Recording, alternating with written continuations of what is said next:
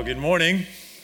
And welcome to Bridgewater. We're so glad you're here. My name is Matt, and I have the joy and honor of being the campus pastor here. And uh, I just want to say thank you for filling out those cards. Uh, I, I, appreciate that. Um, like David said, we're not going to sell it um, unless, you know, maybe. I I'm just kidding. We're not going to sell it.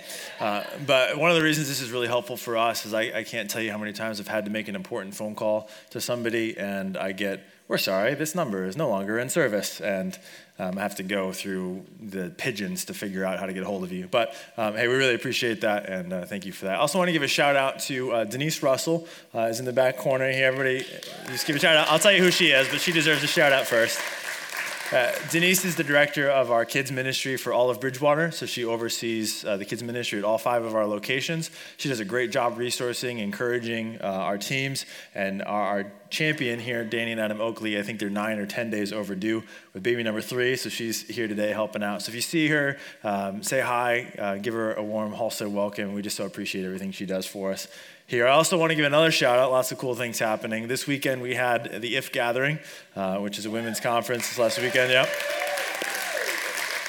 And uh, I personally just wanted to thank Ashley and the whole team. Uh, it was just an incredible time. I was not invited, but I heard it was an incredible time um, and built up, and we are just excited to see the fruit from that. So I want to thank Ashley and the team uh, for that. Also, I, it's, a, busy Sunday. Uh, if you guys can be praying, uh, this Sunday down on our Tunkhannock campus, uh, they are voting on their next potential campus pastor. so we'll know by the end of the day whether that's moving forward. So we appreciate your prayer for that. All right, fifth thousand announcements over. 1 Corinthians chapter 3. We, we are in week four of the book of 1 Corinthians, and if you've missed the first couple weeks, you've missed an uncomfortable couple of weeks um, because the book of 1 Corinthians just gets into the reality and the mess of life. And we said this is a messed up church blessed by God. And, and though this church existed 2,000 years ago, uh, the letter Paul, the, the Apostle Paul, is writing back to them three years after he planted it, is incredibly relevant for us today. We don't believe the Bible is just an ancient text, we believe it is the living word of God, which means when we read it, it, applies to us here today. So we've been working through some um, difficult and a little bit, um, shall I say, aggressive conversations, and I would like to say it's going to get easier. Um, but we're going to get into one of the hardest chapters to uh, deal with in the Bible next week. So come back for that. It'll be a good time.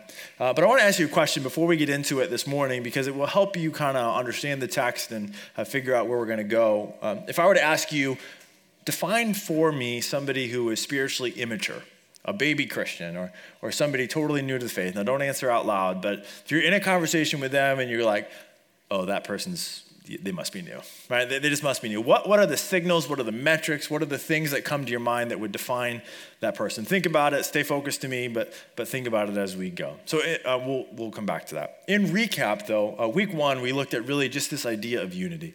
There are so many things Paul could have addressed, but he went after the disunity that was happening in the church. And it was largely over um, loyalty to kind of overinflated personalities and leadership. They said, well, I follow Paul, I follow Apollos, I follow Cephas, and it was basically just all these leaders that they were saying, we belong to this camp, so we're special. And it was creating all these divisions throughout the, the church. And Paul says in the beginning of the book, he says, there should be no division among you. You should be perfectly united in mind and thought because of what he's going to go on to say at the end of chapter one, which is basically, you have no shot at goodness and righteousness apart from the cross of Jesus Christ. If it wasn't for the cross, there was no way any of us are making it through. It is only by grace. Therefore, when we look at the people around us, when we interact with people, we need to understand that there is a currency of grace that we operate off of. Not a currency of you did this and I did this, but of grace, because when Jesus looked at you, he threw away your record because of the death of Jesus and said, righteous, holy, redeemed, forgiven. That should then inform how we treat each other because there is level ground at the cross. I am not farther along than you are at the cross, all equal. So that division that Paul's talking about comes at the cross. So all those other things we can divide about, uh, they are important, but they are not essential. They are not of eternal consequence. There will be those who respond to the the cross in a way that says, I believe this is salvation. Uh, just like we see up here, I believe in this. I repent. God, would you save me? But there will be those who see it as foolish, who see the way of Jesus as just, it's just nonsense and they reject it. There's a very different uh, future ahead of those people. And so Paul said there is that dividing line. So make sure when you draw the line, it's the one that the cross draws. Then he's going to go on in this chapter to kind of piece out what that camp of Christians ought to look like. And he's dealing with what we're going to call kind of spiritual infants and spiritual adults and the distinction, because most often, as he kind of wraps up the, the section on disunity, most often disunity comes out of immaturity. We just don't know better, or if we do know better, we're not acting like we know better. So go ahead and open with me to 1 Corinthians chapter 3. We're going to dig through uh, this chapter together and see what God would speak to us this morning. 1 Corinthians chapter 3, verse 1. Brothers and sisters, I could not address you as people who live by the Spirit, but as people who are still worldly, mere infants in Christ. I gave you milk, not solid food, for you were not ready for it. Indeed, you are still not ready.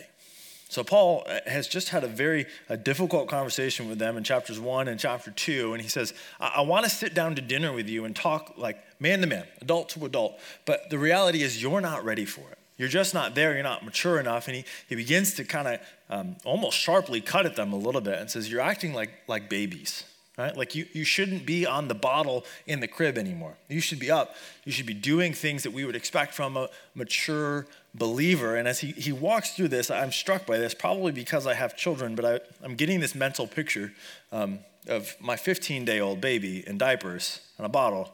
It's kind of cute, all right? Maybe I'm biased. It's kind of a cute picture. Right? My 15 month old in a diaper, still pretty cute, all right? If there's a 25 year old in my house in diapers, that's less cute. I'm not changing that diaper, all right? And so that's what Paul's saying. He says it just doesn't, it doesn't even look right. As I look in on the church, you should know better than this. And he he just he kind of lays out this idea that it's kind of hard to grasp sometimes, hard to grasp because we think it's a time thing. See, spiritual maturity isn't a time thing, it's a commitment of the heart. It, see what David said in chapter one and what Paul, excuse me, what David talked about in chapter one that Paul wrote was this idea that when you come to Jesus, yes, there is complete grace. You are forgiven. You are given a position of holiness. So Christ has called you holy. You have been given his holiness, his righteousness, his good deeds. The reality is, when God found us, we were dead in our sin. What Paul is talking about is this process of here is the moment of salvation, and after that moment, because of what Jesus has done for you, there ought to be these steps daily because the mercies of God are new every morning that we move closer to the position God has given us in the practice of our life. Now, I've met some people who've been in the faith for 20 years who aren't there or aren't as far as perhaps they should be. And I've met some people just a couple years into the faith who are farther ahead than some people. So, what are the metrics? Like, how do you define, how do you distinguish spiritual maturity? That's the question I ask you, and Paul's going to answer that for us here. Verse 3, he says, You are still worldly. For since there is jealousy and quarreling among you, are you not worldly? Are you not acting like mere humans? For when one says, I follow Paul, and another, I follow Apollos, are you not mere human beings?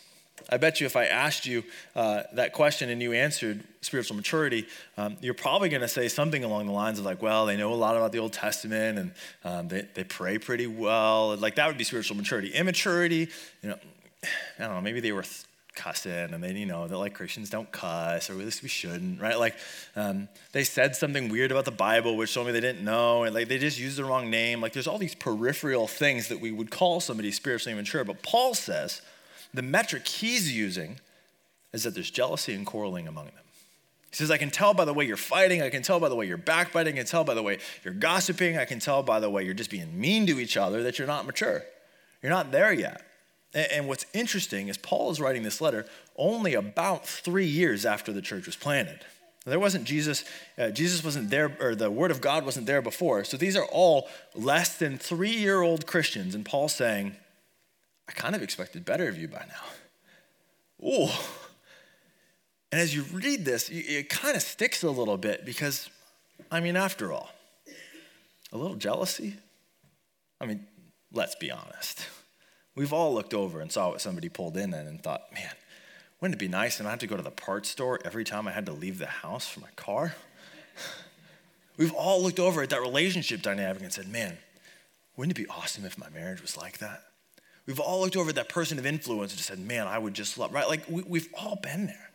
We all have quarrels. We all have disagreements. Well, and so what's easy to do is to say, well, isn't it human?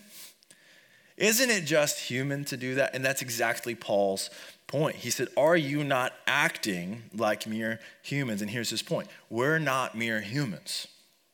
If you have called on the name of Christ and you have surrendered your life to salvation, what Paul is saying is that you have been found, you have been forgiven, you have been set free, you have been given the gift of the Holy Spirit to live inside of you, you've been given the community to live life differently, you've been commissioned to go do the good works that God has called you to. You're not mere humans. So the standard for maturity for believers is not the same as maturity for the world.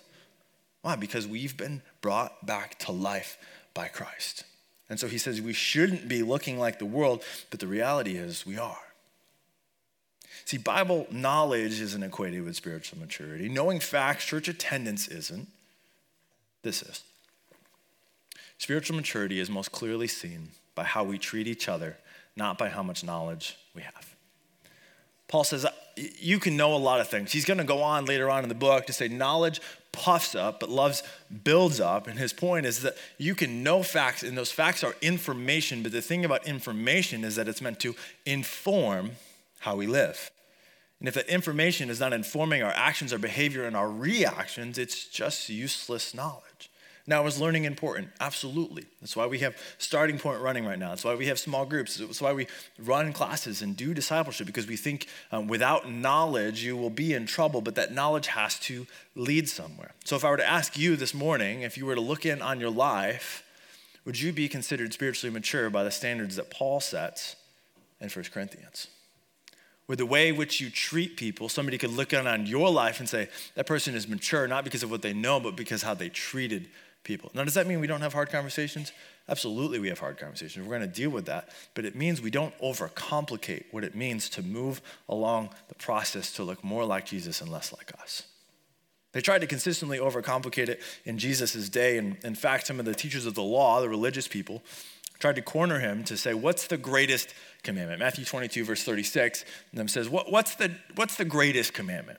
The question really is how do I look more spiritual than the people around me because I follow these rules? That's really the heart of the question they're asking. And here's what Jesus says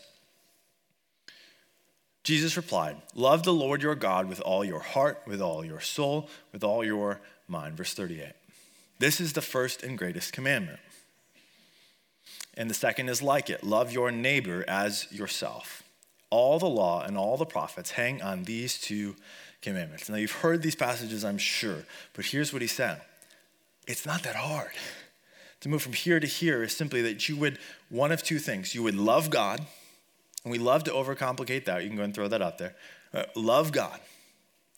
What does that mean? Oh, it's this feeling I get when I'm praying. No, that, that is a feeling around God's love.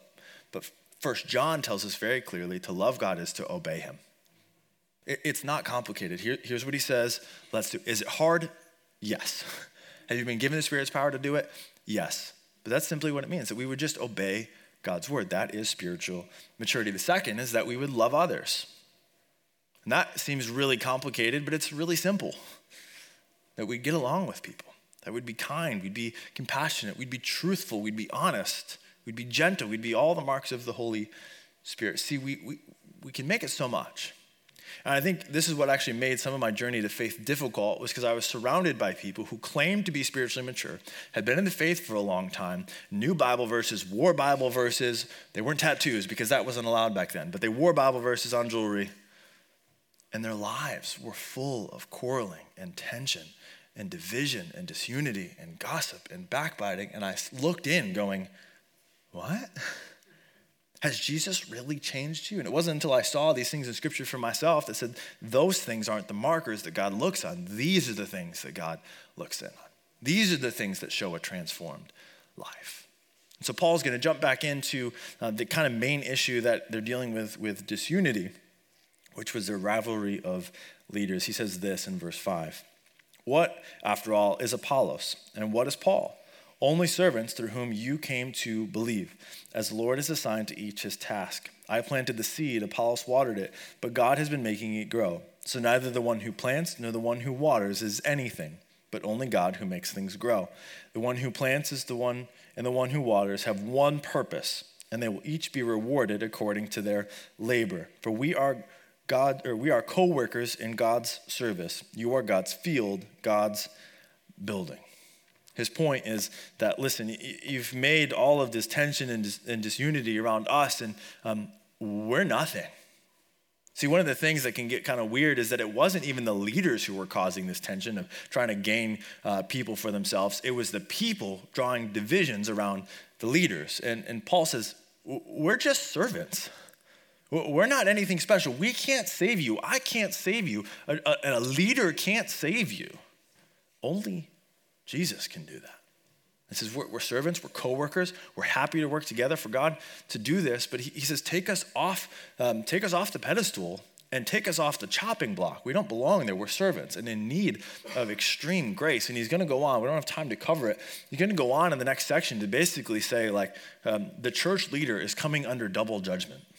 Um, it talks about this idea that um, we be gracious to leaders because um, God sees everything. And if it's done with wrong motives, it'll be burned up. So would you just see us in the right place? Now, here's why this is important. And, we talked about this a little bit earlier on, but I want to add this. Um, there's kind of this pendulum with leadership, be it church, be it in your job, be it in the nation. There's this pendulum of um, extreme, unbridled, blind loyalty. I follow this leader, and it doesn't matter what they do or what they say or how they act or how they react, I'm in. Why? Because they agree with me on most things. So uh, whatever they do, they're not wrong right?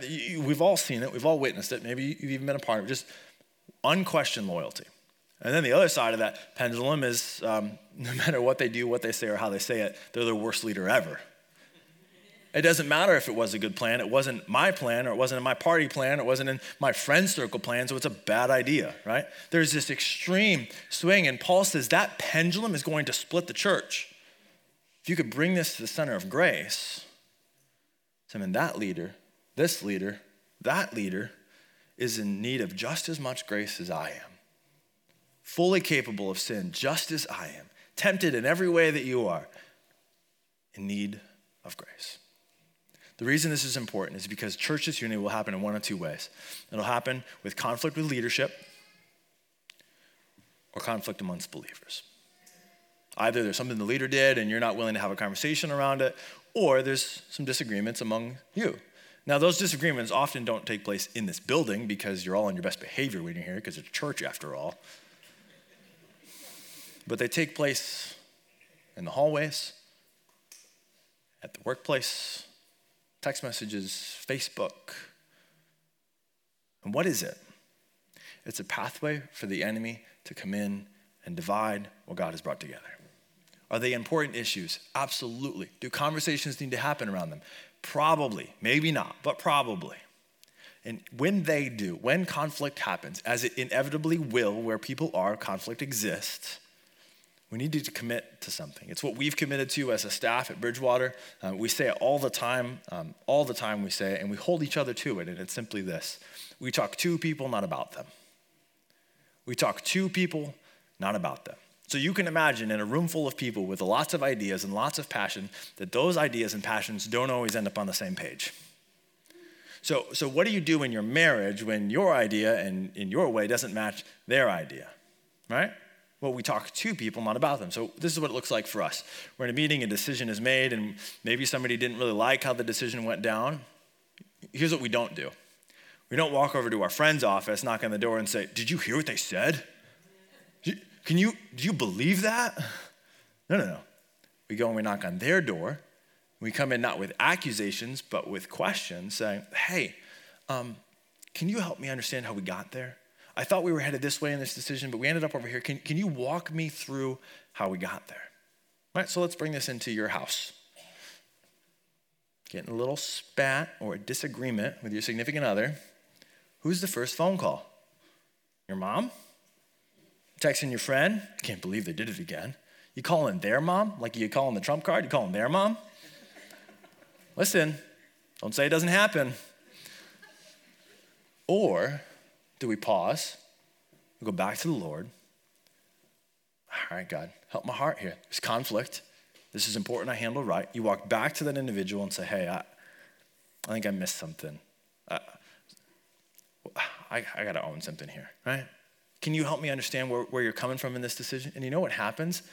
Either there was a total misunderstanding that you both could have had a huge blow up over when you just misunderstood where you put the raisins, or that's not a real story. I knew you were going to go there. It's not a real story. it's not a real story.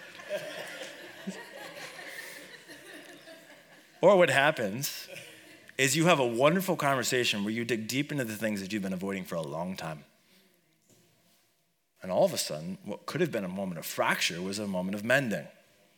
This is what Paul's talking about. And we take this seriously as a church. I strive to take this seriously in a marriage and in my friendships. Um, eh, we take it so seriously that if somebody comes to us or in leadership comes to us and say, hey, I want to talk about so and so, we'll say, nope, you don't.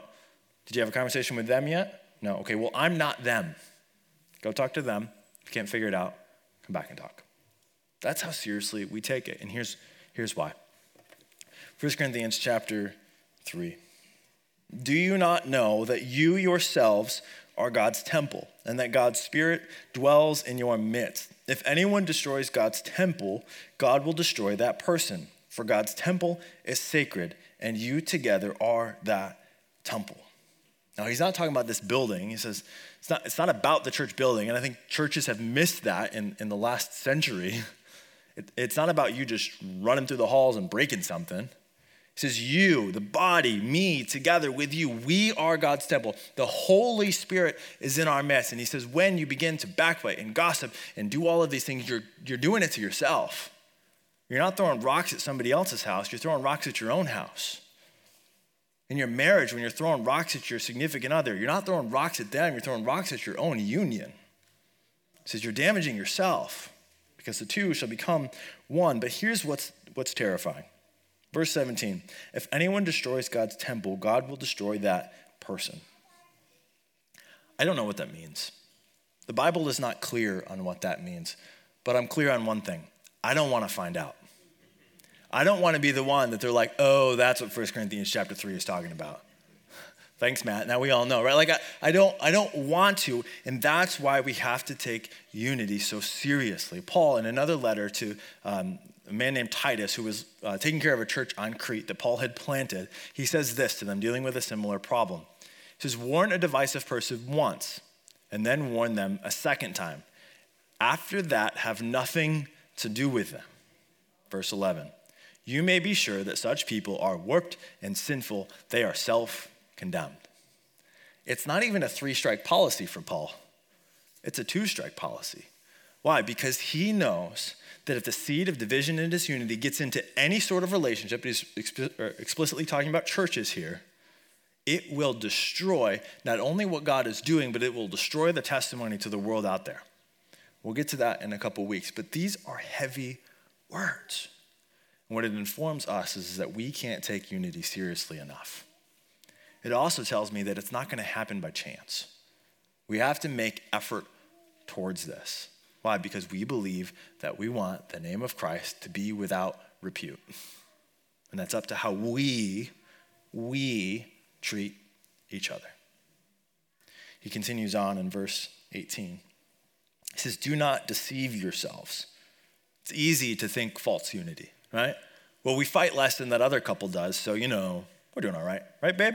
We don't really need to talk about this, right? Like, says, don't deceive yourselves. Huh, we might fight less than the church you were part of last time. Okay, well, that doesn't necessarily mean we're walking in the unity God has called us to. It says, don't be deceived. If any of you think you are wise by the standards of this age, you should become fools so that you may become wise. And he's hearkening back to the earlier chapter where he says, uh, the foolishness of God is wiser than the wisdom of the world. And he's talking about the cross. He says, if you think you've arrived, you think you've missed, or you're better than, or whatever, be foolish. What he means is go back to the cross. Come back and sit in front of the gospel of Jesus and be there and see how it informs alive. See, there's two postures that will happen in any conflict. Wherever it is, whatever level, there's two postures, and here, here they are. The mature Christian practices mirror gazing rather than finger pointing the mature Christian practices mirror gazing rather than finger pointing. in, in every conflict, there is an opportunity to put one of these on. Did you see what they said? Did you hear what she did? If you knew what she said when you left the room, see where I saw him last night? Yeah, I saw him over there too, right? Like we think it looks like this, or maybe even like this. I just I would just like to pray for them. What it looks like to the Lord is this. And honestly, what it looks like to the world around is this. And you can see it when you're talking to a couple that's in strife. It's just a bunch of he said, she said. Well, if you knew what they, it's immaturity. Paul says the mature believer is going to go, all right, let's put it down. Let's grab the mirror of God's word. And I might be angry, I might be fired up, and I might even be right. But let me go back to the word. What do I need to own? Was I rude? Was I untruthful? Was there gossip? Was I rough? Um, was I cold? God, would you reveal it in my life? God, would you show me in your word? Would I look in the mirror and deal with me? And from there, the courageous move of walking across the room and saying, Man, the word of God has revealed to me I was wrong. I reacted poorly. I, I said what I shouldn't have said. Would you forgive me? Now, they may have blown off the handle and you might have just done a little bit. And that's where maturity comes in. Because their percentage and your percentage, they don't matter. What do I own? And then, and this is where it's important, in that conflict, you invite the other individual to come look at the mirror with you. You don't look in the mirror and say, okay, now I did my part and start picking that back up. Like it's really hard to hold this and this at the same time. I'm sorry. Can we pray together? Can we talk about this? Right? Do you see how different that is? So here's what I want to do for us this morning. I want to give you some space to do just that. I want to give you some space to, to put down the finger pointing and just to sit with the Lord, to sit with the mirror of His perfect law. We're going to take some time to partake of communion together, and the band's going to come up. They're going to play a song. But communion is important because it is that space that God has asked us to routinely remember to pause. Before you go into lunch, before you try to find the raisins, before you do any of that, would you pause and say, All right, God, would you reveal anywhere in me that has gone awry? Would you show me any conflict that I'm in that I need to deal with? Would you show me anybody that I've hurt that I need to have a conversation with? Maybe it's just thoughts or intentions or uh, ill will that you've been thinking towards them, that we would pause and say, All right, God, would you reveal this to me? So I want to give you a few minutes. The band's going to play behind us. I just want you to sit and think. And here's um, another piece. If you're here and you're not a believer, um, later on in 1 Corinthians, it's going to tell us to, that if you're not a believer, if you haven't put your faith in Jesus, to let the cup pass. Um, but I have a question for you in this process. Have you been holding the, the pointed finger at God for a long time? Have you been blaming God for your situations? Have you been blaming God for your circumstances? Have you not been looking in the mirror that your own choices have gotten you to where you need to be? And perhaps would you put down that finger of accusation against God, look in the mirror, and see what God would speak to you in your situation? I'll be back up in a few minutes to partake together.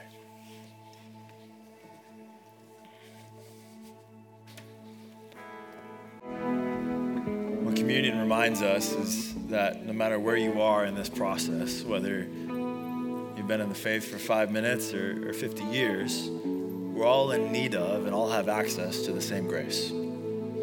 That we all have opportunity to be worldly. We all have opportunity to, to miss the mark. And that is what makes the sacrifice of Jesus so beautiful. Is that when we miss, we don't have to beat ourselves up because Christ took the beating that was ours miss, we don't have to punish ourselves because Christ took the punishment that was ours. And that would inform and instruct how we treat each other, how we love one another. Jesus, in his last uh, meal with his disciples, he took the bread, you go ahead and peel that top layer off. He took the bread and said, this is my body broken for you, meaning this is the punishment. This was where God could have pointed the finger at you, and instead, He pointed the finger at Himself and took what was rightfully yours upon Himself so that you could be free. Do this in remembrance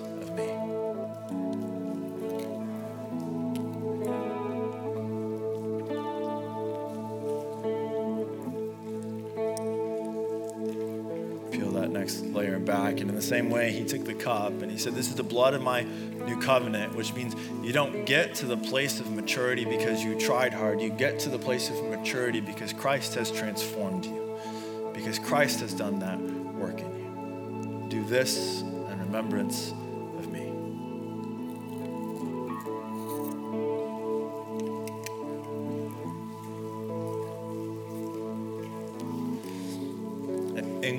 kind of closing this section, I just have some final thoughts for us as we're going to wrap up this conversation of unity. Um, here it is. The unity of the church is your responsibility. The unity of the church is your responsibility. If you call Bridgewater home, meaning if you're coming back here next week, or if you're visiting from another church and you're going to go back there next week, where, wherever God has called you to be, it is your responsibility to work for the unity of that body. I play a part, but it's not without you. Here's what Paul says in his letter to the Ephesians He says, Be completely humble and gentle, be patient, bearing with one another in love. Make every effort to keep the unity of the Spirit through the bond of peace. Since this doesn't happen by mistake, this happens by the people of God taking the unity of God's church seriously. That we would make every effort in our relationships in this building and our relationships out of this building. So, my question for us as we close is Are we making every effort to pursue unity in our homes and in this home? Maybe today you need to go have a conversation with somebody and put down the finger, pick up the mirror, and make peace with them. Maybe there's a leader that you need to take off the chopping block for a decision or, or, whatever, that you take them off the chopping block. Maybe there's a leader you need to take off the pedestal and view them rightly. I, I don't know what it is for you this morning, but whatever it is, could you have the courage to make the unity of God's church important? Would you stand and sing the service out with us today?